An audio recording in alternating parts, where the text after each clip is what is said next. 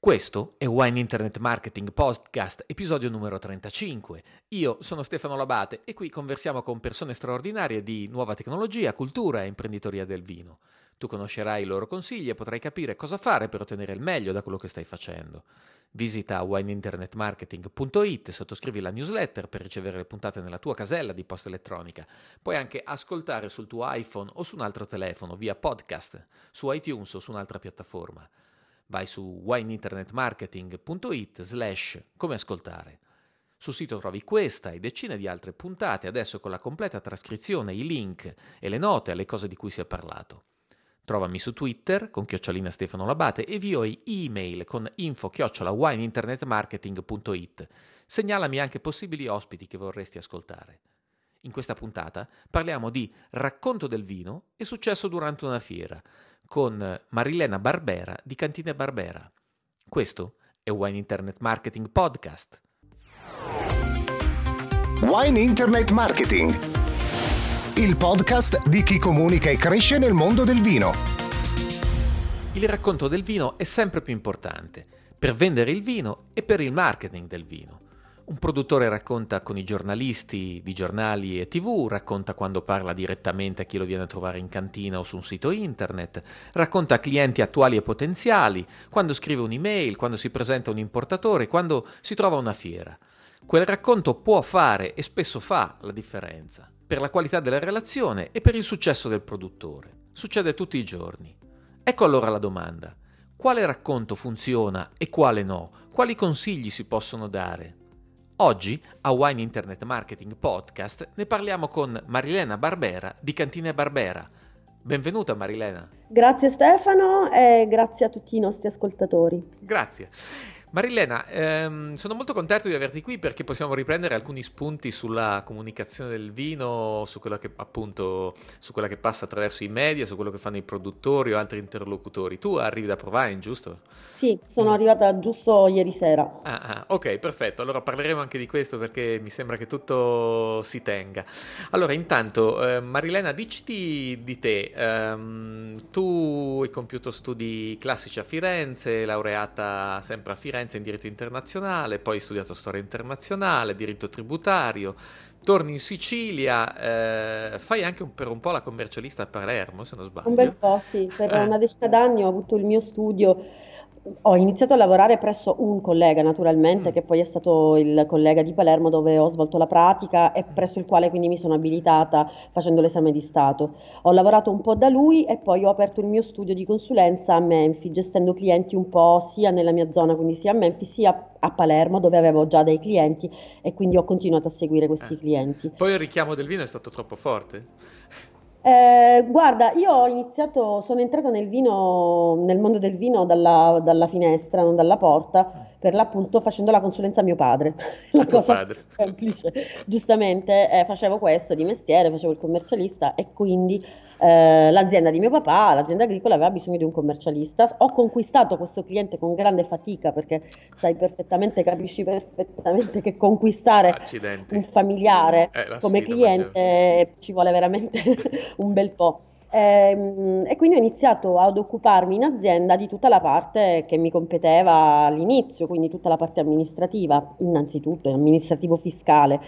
Ho seguito gli investimenti eh, che che appunto con mio papà stavamo eh, progettando per la costruzione della cantina nuova che è quella dove siamo adesso e quindi tutta la parte del business plan, l'impostazione della strategia aziendale, eh, gli ammortamenti degli investimenti eccetera e ehm, casualmente eh, dal momento che eh, nel mio percorso di studio avevo studiato lingue anche, perché naturalmente con una formazione giuridica votata appunto all'internazionalità, inglese e francese erano le due lingue base eh, sulle quali eh, abbiamo fatto tanti esami all'università, approfondimenti in seminari, eccetera, ed ero l'unica in famiglia che parlasse l'inglese. Quindi mio padre iniziò a mandarmi alle fiere, visto che ero l'unica in grado di parlare con eh, eventuali clienti stranieri.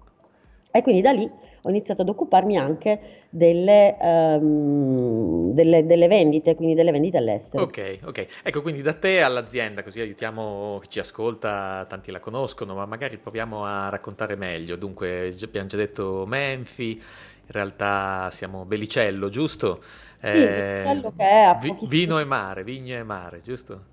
Sì, esatto. Belicello è un'azienda agricola che si trova a 800 metri in linea d'aria dal mare.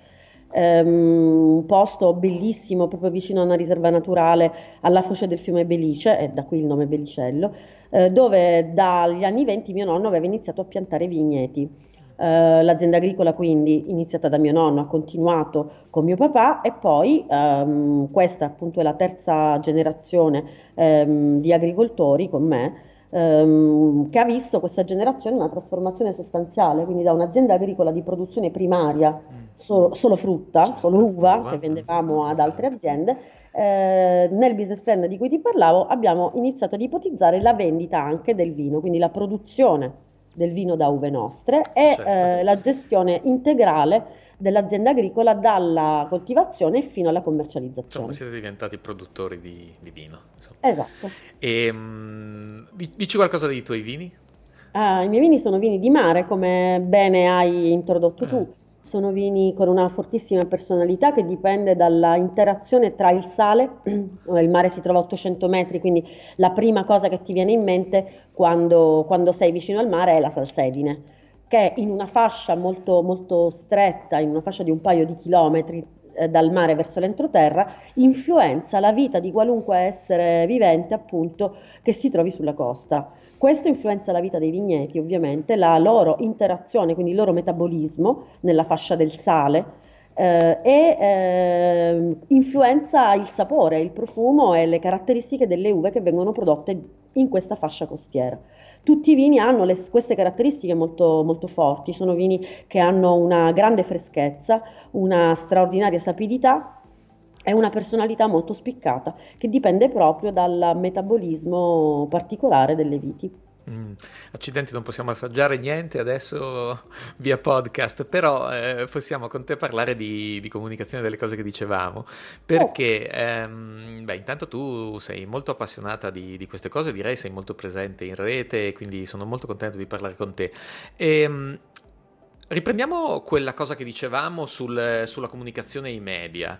Eh, sì. Partiamo per esempio dal caso di quella trasmissione che ha fatto molto parlare, se ne è parlato molto nei luoghi eh, del, del, vino, anche in rete, su molti eh, blog e testate, eh, la trasmissione che ha fatto presa diretta sulla fabbrica del vino.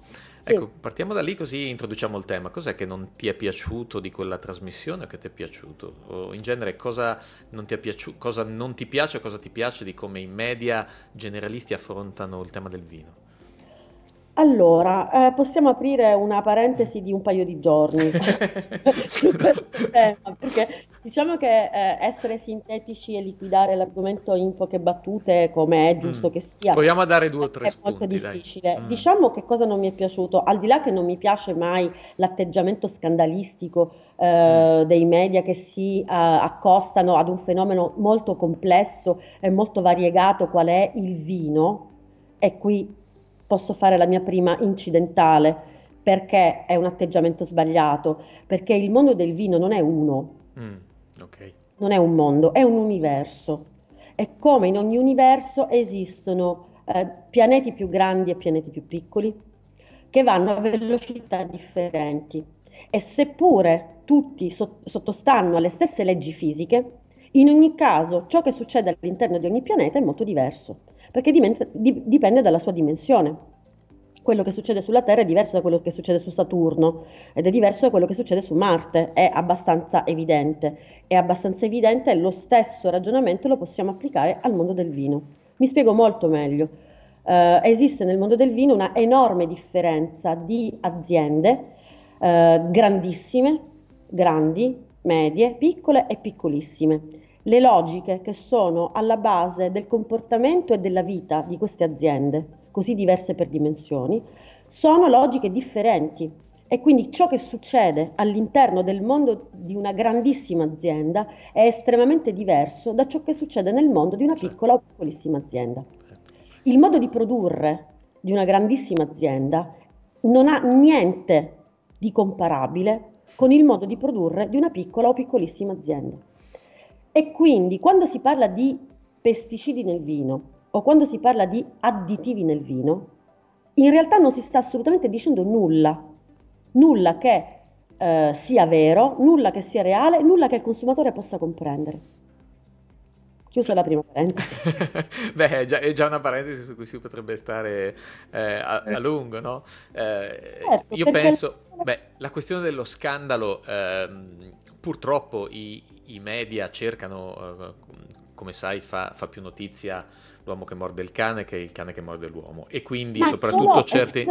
No, adesso lo, lo, dico, lo, dico, nel senso che osservo insomma, cose anche banali, ma probabilmente anche trasmissioni che arrivano eh, da un background molto legato alla cronaca, no? quindi che, eh, che cercano appunto anche questo tipo di, eh, di reazione nelle persone e magari hanno un, ehm, già un modo di, di presentarsi in questo modo. Poi quello che dice Sacrosanto, il raccontare il particolarismo è complicato, è difficile e, e probabilmente la, la, sfida sta soprattutto per i media generalisti, nel senso che nei media di settore non si pone il problema, eh, eh, è di trovare, di riuscire a, a semplificare e non banalizzare, no? cioè a, a dire delle cose che valgano e valgano per tutti, sapendo che poi molte cose valgono solo per qualcuno e non per altri, no? Quindi... Sì, ma proprio dall'atteggiamento scandalistico eh, si, eh, si, è poi arrivati a dire il mondo del vino è un mondo mm. dove i, vin- i viticoltori inquinano.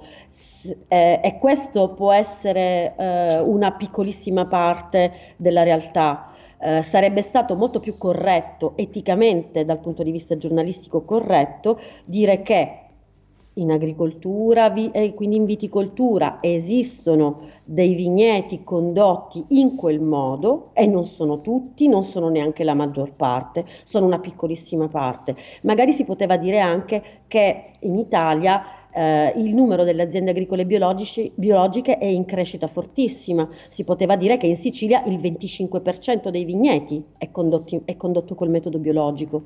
E certo. il fatto di non averlo minimamente neanche accennato non è semplicemente una, eh, un particolarismo, è proprio certo. una mancanza di volontà di parlare dell'argomento in maniera reale, vera, veritiera. Questa cosa attiene anche alla capacità di far comprendere il contesto, che è una delle sfide, credo, dei giornali oggi e una delle sfide anche del momento in cui l'informazione si sta così eh, parcellizzando anche in rete. Eh, qualche giorno fa, interessante, a Milano c'è stato un incontro sul um, un summit su, di giornali internazionali e Massimo Russo, che è un giornalista di, di, della stampa, diceva questa cosa, in effetti, che eh, una delle sfide è anche eh, riuscire a, a, restituire il contesto no? delle, delle, cose che si stanno raccontando, quindi le cose che dicevi anche tu, cioè per aiutare a capire che la notizia, un titolo, una cosa va poi collocata in un, eh, in un contesto che è ben più, più articolato. Che, eh, ma questa è, insomma, è, questa è la sfida del, de, de, dei, dei, giornalisti. Um, senti, tu come ti, quindi, come tu, come ti rapporti a, invece a, ai giornalisti uh, nel, tuo, nel, tuo, mestiere? Come, come ti trovi? Io bene, Mm. cerco di dargli le informazioni utili, utili non a me, utili al consumatore. Il consumatore, eh, io per esempio ho visto eh, questa trasmissione che è andata avanti per diverse puntate sulla RAI, eh, che parlava dei territori eh, di tutta l'Italia, poi no? hanno fatto un panorama sì, molto, sì, certo, specifico, focalizzandosi su di- territori, doc, eccetera. Eh, per esempio, un, un altro dei problemi delle trasmissioni diciamo della televisione generalista o della comunicazione generalista è quello di eh, inondare il consumatore di informazioni inutili. Um, mi sono chiesta a cosa serve comunicare al consumatore quanti milioni di bottiglie, quante migliaia di ettari vitati, eh, che tipo di trasformazione eh, viene adottata all'interno delle cantine, quanti rimontaggi al giorno vengono fatti in una vasca. Mm. Cioè il consumatore di queste informazioni che cosa se ne fa? Io credo che non se ne faccia nulla. Mm. Qui cioè entriamo che... in un altro territorio minato. È molto interessante secondo me quello che stai dicendo perché um, il problema è, credo, per i giornalisti capire a chi vogliono parlare e come tu stai dicendo, eh, però un'osservazione che potrebbe essere da considerare che come stai dicendo che non esiste un mondo del vino ma esistono i mondi del vino non esiste un giornalista o una testata, ma esistono tanti giornalisti e tante testate. E ciascuno ha in testa c'ha una sua formazione, una sua educazione, una sua capacità di comprendere la realtà, un pubblico ideale di riferimento che magari non è necessariamente il nostro e quindi, mm, e quindi ecco, ciascuno ha delle prospettive molto differenti rispetto alle quali poi ci possiamo trovare un po' disorientati. Come... In realtà Stefano, vedi, mm. questa non è una critica mia al giornalista, no, no, è una certo. critica mia al produttore. Ah, questo è In realtà, eh beh sì, era quello che stavo dicendo. Eh, io con i giornalisti ho un rapporto bellissimo perché le informazioni che il produttore dà al giornalista devono essere utili per il consumatore mm. e spesso è il produttore stesso che non sa quali informazioni dare al giornalista affinché queste informazioni diventino utili per il suo consumatore, che è poi il destinatario finale della comunicazione, sia generalista, sia specializzata, sia one to one, voglio dire, di, da azienda a suo consumatore particolare. Quindi in realtà la critica non è su come il giornalista tratta la notizia, è che il, il, produttore spesso non sa nemmeno quali sono le informazioni rilevanti e qual è il, mm. il, la comunicazione più adatta per arrivare in maniera corretta ed efficace al suo consumatore. Quindi io credo che siano molti, eh, molto di più, siamo noi produttori a dover fare un'autocritica su quello che vi diciamo Okay. Affinché voi lo trasmettiate correttamente, eh, eti- in maniera etica e in maniera rappresentativa al nostro consumatore che poi è il vostro ascoltatore. Mm. Eh, in realtà la comprensione di questo lettore consumatore è un passaggio fondamentale no? delle cose che cerca, che vuole, perché anche su questo in realtà, eh, non soltanto da, da, parte dei produttori, ma anche spesso dei giornalisti, esistono dei preconcetti e delle, quindi si raccontano delle cose e poi non necessariamente sono quelle che davvero o interessano o trasferiscono un valore aggiunto alle persone che ascoltano e o insomma leggono, insomma sono consumatori di quell'informazione. Senti, una delle soluzioni per fare a meno dei giornalisti o comunque per, per saltare i media è quello di comunicare attraverso il web. Tu sei bravissima su questo, no? E vorrei che ci raccontassi su qualcosa sulla, della tua esperienza. Tu hai una grande attenzione, eh, fai video, sei molto presente su Flickr, sul sito scrivi continuamente, hai una sorta di diario di campagna. Perché lo fai? Eh, proprio per quel, per quel discorso che facevamo prima, per riuscire a trasmettere alle persone che hanno voglia di leggere le informazioni che eh, trascendono l'aspetto tecnico, che trascendono i numeri, i dati, ehm, anche le stesse note di degustazione sono molto obsolete, secondo me sono poco interessanti, per cercare di portar, portare ciascuno dei miei lettori, ciascuna delle persone con le quali io parlo ogni giorno all'interno dell'azienda. Mm. E, e, queste sono, credo, le informazioni eh, e i temi eh, che interessano di più e sui quali si riesce a creare un legame molto più diretto con eh, i, nostri ascoltatori, con, con, la, con, con, le persone con le quali ci relazioniamo ogni giorno. Eh, portarli all'interno dell'azienda significa fargli vivere quello che succede, Uh, significa uh, aiutarli per esempio anche nella scelta e nell'abbinamento dei vini, significa, significa fare quello che fa l'IKEA, che ti mette dentro la porta del frigorifero che tu devi montare, mm. ti mette le istruzioni. Ehm, quelle, le istruzioni che noi diamo eh, ai, nostri, ai, nostri, consumatori spesso non li mettono nella condizione di godersi quella bottiglia di vino. Eh, gli raccontiamo le temperature di fermentazione, gli, gli, raccontiamo quanti mesi questo vino è stato in barrique. Sono informazioni che al nostro consumatore non servono, anzi lo rendono eh, in qualche modo ehm, timido nei confronti mettono a disagio. Lo mettono a disagio perché non le comprende, non fanno parte del suo mondo. Anziché dirgli quando dovrebbe berlo, come dovrebbe berlo, qual è la temperatura alla quale si godrebbe molto di più quel vino e anche dargli delle indicazioni su, um, sugli abbinamenti dei cibi. Io per esempio sul mio sito metto le ricette Certo, perché naturalmente parlando di cucina siciliana non tutti, lo, non tutti, conoscono la cucina siciliana, non tutti sanno pro- fisicamente prepararsi in casa un piatto eh, siciliano, io gli, gli, do le ricette e gli spiego come possono godersi meglio quella bottiglia di vino, come possono apprezzarla di più con gli amici, in quale momento della giornata eh, e quindi in abbinamento a quale cibo.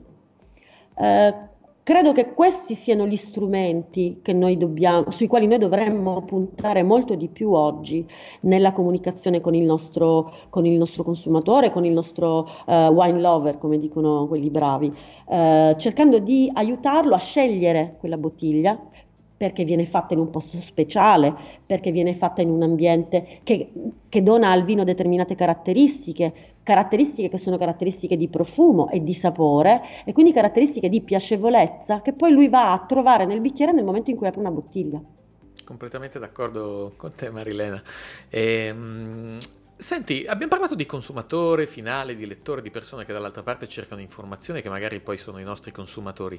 A me eh, piacerebbe parlare con te però anche di internet e diciamo nel B2B, cioè nei rapporti con eh, appunto con, con, tutta la filiera, perché eh, a me sembra che sia una cosa piuttosto sottovalutata, no? nel senso che molto spesso si parla del, del web perché era un rapporto diretto appunto con il consumatore fam- finale ma trovo che eh, il vantaggio immediato, eh, e questo lo raccontano anche altri settori, ehm, è anche quello di supportare, tu hai usato una parolina magica prima che è aiutare, che mi sembra veramente il, il modo giusto con cui produrre le informazioni, dicevo supportare la relazione anche con i propri intermediari. Eh, cosa ne pensi di questa cosa qua? Penso che sia fondamentale, ma non ci dobbiamo dimenticare che eh, quando eh, io creo la domanda per il mio vino, e quindi la creo al consumatore finale. Sto aiutando, sto supportando il lavoro dell'intermediario, perché l'intermediario non può essere lasciato da solo nella comunicazione di quel prodotto al suo cliente finale che è anche il mio. Uh, il, l'intermediario ha bisogno di quelle informazioni semplici, efficaci, che lo aiutano, lo mettono nella condizione di rivendere il mio prodotto ai suoi consumatori, che sono i consumatori del mio vino.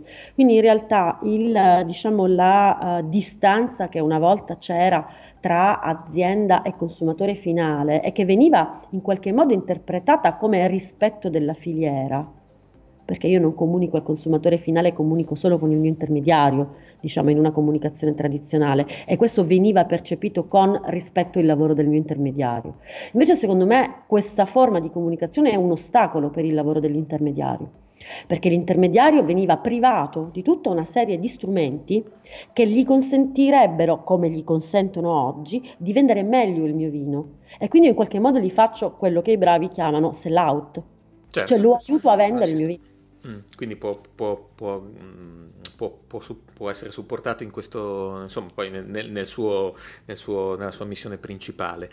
Certo. Però può anche essere il web qualcosa che aiuta a differenziare il produttore in un momento prima del, del, cioè dell'acquisizione del cliente, cioè nei confronti di, diciamo, di prospect, si conoscono tante persone, adesso ci, ci, racconterai anche magari tu cosa hai fatto a ProWine in un certo, certo. momento, distributori, importatori, poi magari questi cercano informazioni su di noi o ricevono anche tante altre proposte e, e, e magari una nostra presenza sul web ci aiuta a differenziarci e, e, credo che oggi una delle sfide del vino italiano, soprattutto il vino di qualità di cui ci stiamo, è di differenziarsi, spiegare perché io eh, sono diverso da un altro. Non solo, eh, credo che eh, un sit- un, oggi lo strumento fondamentale è poco, secondo me, poco valutato, un po' sottovalutato come strumento, è proprio il sito web. Mi spiego meglio. Uh, leggevo l'altro giorno che il 95% delle aziende italiane ha un sito web. Sì. Benissimo, è come dire il 95% delle persone ha una macchina sì. o ha un telefono. Eh, diciamo, il sito web io lo vedo come un elettrodomestico che ha una, diciamo, una funzione o diverse funzioni. Uh, se io la macchina, la, se io ho una macchina sportiva con un motore molto scattante e devo andare a potare in campagna, quindi devo entrare con quella macchina in un terreno accidentato, sto usando male il mio strumento, certo. che è la macchina sportiva, la devo portare in una pista e correre veloce. Il sito web è assolutamente allo stesso modo. Eh, il sito web deve essere uno strumento di lavoro eh, dal mio punto di vista e soprattutto il mio punto di vista estremamente, estremamente parziale di piccola azienda. Um, se il sito web non svolge la funzione di strumento di lavoro, il sito web, anche se ce l'ho, lo tengo in garage, chiuso, ehm, come la mia macchina sportiva che non posso usare in campagna. che certo. significa. E questo è, è, stato per me chiarissimo la palissiano tre giorni fa quando viene a Provine un importatore che io non conoscevo e che mi confessa in maniera assolutamente per lui normale, canadese questo, sì. uno dei pochi che fa importazioni dirette in Canada, quindi è anche un cliente interessante dal punto di vista commerciale. E mi confessa candidamente che lui ha eh, cercato eh, informazioni sui vini siciliani perché gli manca un produttore siciliano eh, su internet e ha trovato que- il mio sito che lo ha convinto a venire da me. Insomma, quello che e dicevo prima, nel, nel, momento in cui eh, qualcuno cerca informazioni non necessariamente su di te, ma su un prodotto che tu vendi, no? in qualche modo fa parte di un cui fai parte rispetto ai tuoi concorrenti, tu hai saputo fare qualcosa di meglio. Nel e quindi lui che cosa cercava? Mm. Sicuramente non stava cercando un sito bello, lui stava cercando un sito utile. Uh, un sito bello, che cosa significa bello, diciamo, nel, nel, nel, nelle parole del, del, marketing o della comunicazione? Cioè un sito uh, con grandi immagini, con uh, pop-up particolari, con effetti particolari. Lui non cercava questo. Lui cercava un sito che gli spiegasse esattamente che cosa si fa, perché lo si fa, qual è il vantaggio per lui di comprarlo nei confronti dei suoi clienti. E sorprendentemente, io ne sono stata molto felice, lo ha trovato nel mio sito, che non è niente di bello, è un sito semplicissimo con un template gratuito non ho speso veramente non ho speso soldi per farlo. Eh, ho, ho, veramente dato pochissimi, pochissimi soldi ad una mia amica che fa la webmaster bravissima, che mi ha montato fisicamente, montato l'architettura di questo sito, mi ha dato le chiavi e mi ha detto è ora riempilo. Certo. Lei ecco. mi ha dato una stanza e... vuoto, vuota esatto. con le pareti imbiancate, basta. Beh, guarda, ora riempilo è, è eh, proprio la, la questione nodale, nel senso che molto spesso eh, si crede che la comunicazione sia un fatto anche di certamente il design ha un posto nelle nostre vite è sempre molto più importante ma in realtà se noi limitiamo la comunicazione a, a, all'idea di qualcosa di bello, poi casca l'asino, perché poi di fatto le persone cercano informazioni, cercano contenuti, no? quei contenuti che siano contenuti utili, utili alla loro, loro vita. Eh. E tra l'altro però mi, mi, mi permette di, mm, di, farti un'altra domanda, perché poi il sito di fatto è un luogo deserto un, uh, nella stratosfera, eh, noi quando abbiamo il nostro sito diciamo eccoci qua, adesso noi siamo lì e siamo, è come se fossimo sul, al centro delle, della stanza, de, della via del nostro villaggio, in realtà siamo persi in un, in un angolo della stratosfera, perché poi la, la, una delle questioni è come ci arrivano lì le persone, no? E allora, eh, rispetto a questo, anche la relazione che spinge le persone a scoprirci è, è, è abbastanza nodale. Eh, per esempio, leggevo un tuo post eh, che hai scritto sul sito, come si scrive un'email, no?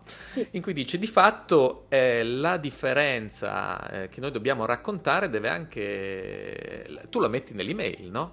Queste, questi tipi di, di contenuti che aiutino le persone, cioè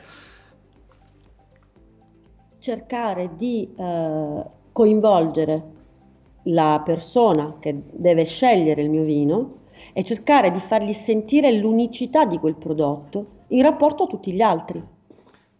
Ecco, quindi la procedura di ingaggio è molto importante, no? E di fatto, perché poi se no si, eh, non si capisce come sta funzionando il web e la rete, di fatto le persone sono molto distratte, hanno mille link. Eh, mille proposte di cose da vedere, anche la cosa, è la, co- è la cosa è molto più facile di quanto sembri. Certo. Tu quanta voglia hai di ascoltare uno noioso e quanta voglia hai di ascoltare uno invece divertente, certo. che ha voglia di, col, col quale che ti sta parlando. Sì, o co- comunque ti, ti, dà un motivo per fare un click, esatto. nel senso che non necessariamente uno riceve valanghe di email, questo accade anche ai nostri questo interlocutori. L'informazione è utile, l'informazione deve essere utile e deve essere anche portata in maniera coinvolgente, che non significa inventarsi chissà che cosa, significa semplicemente star lì a chiacchierare con una persona, eh, guardandola in faccia, e quindi una delle cose principali quando io scrivo per, sul, sul mio blog è devo avere di fronte un interlocutore, devo immaginare di stare parlando con una persona, se no mi annoio pure a scriverlo quel post.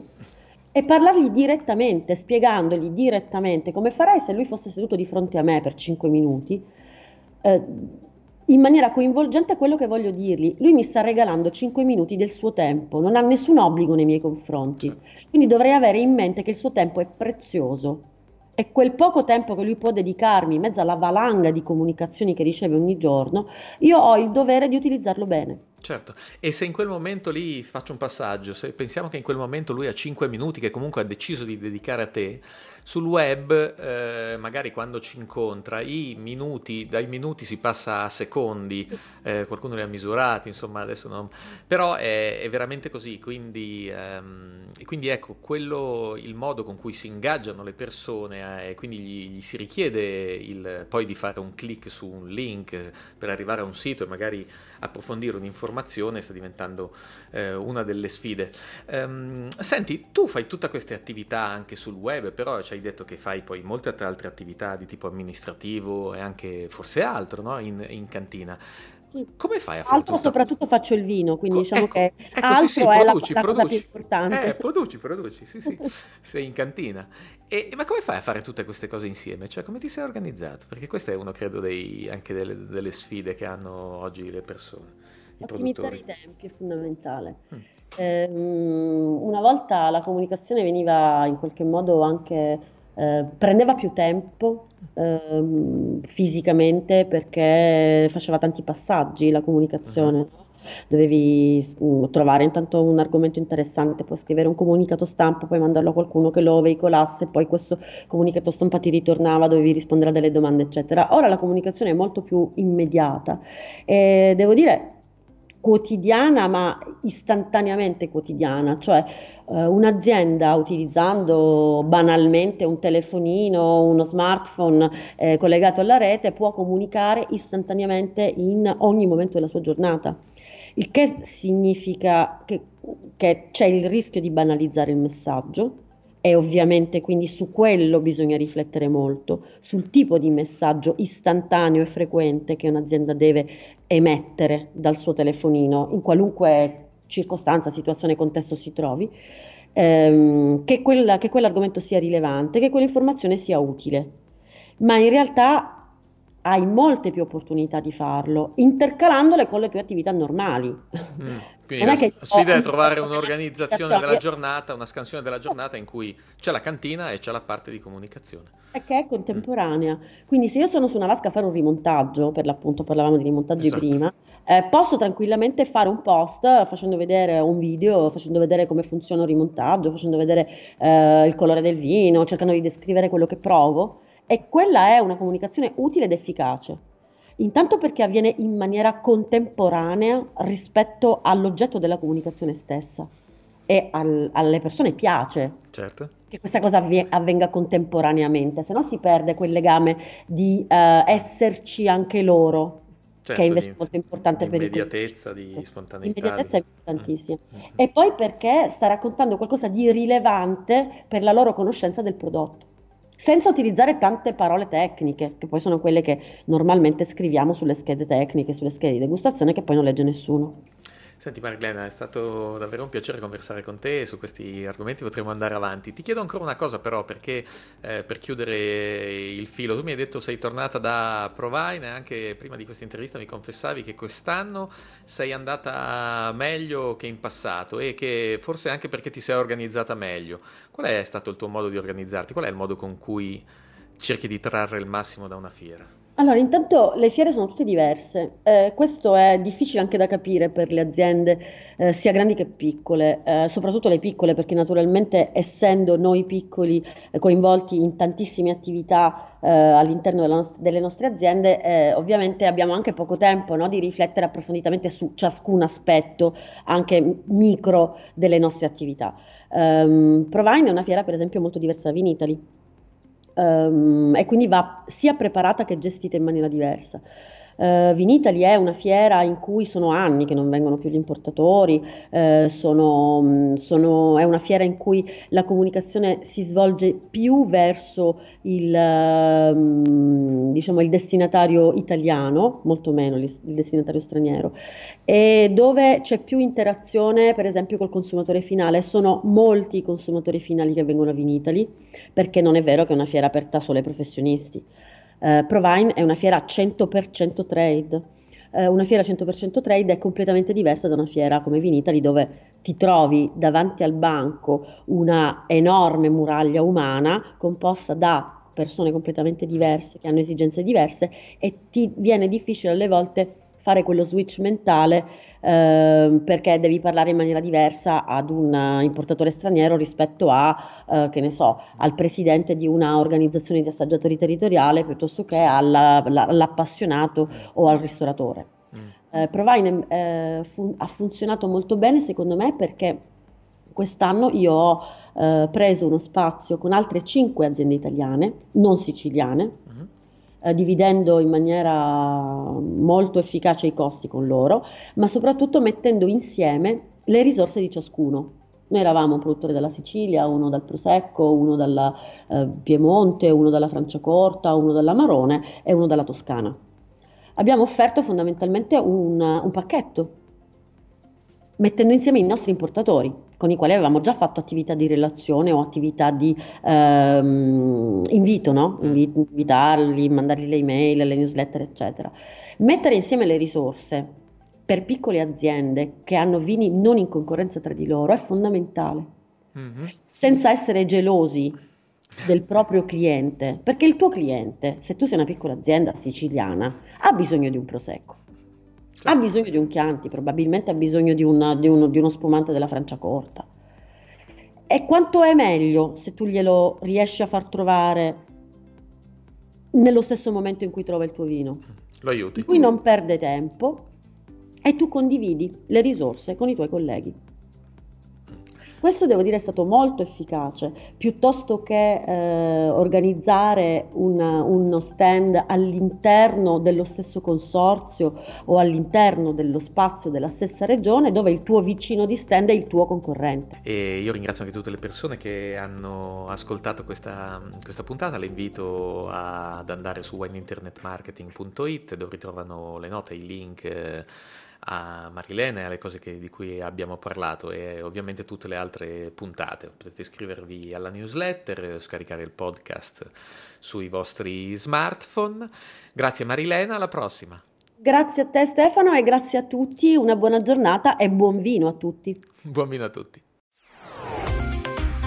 Wine Internet Marketing, il podcast di chi comunica e cresce nel mondo del vino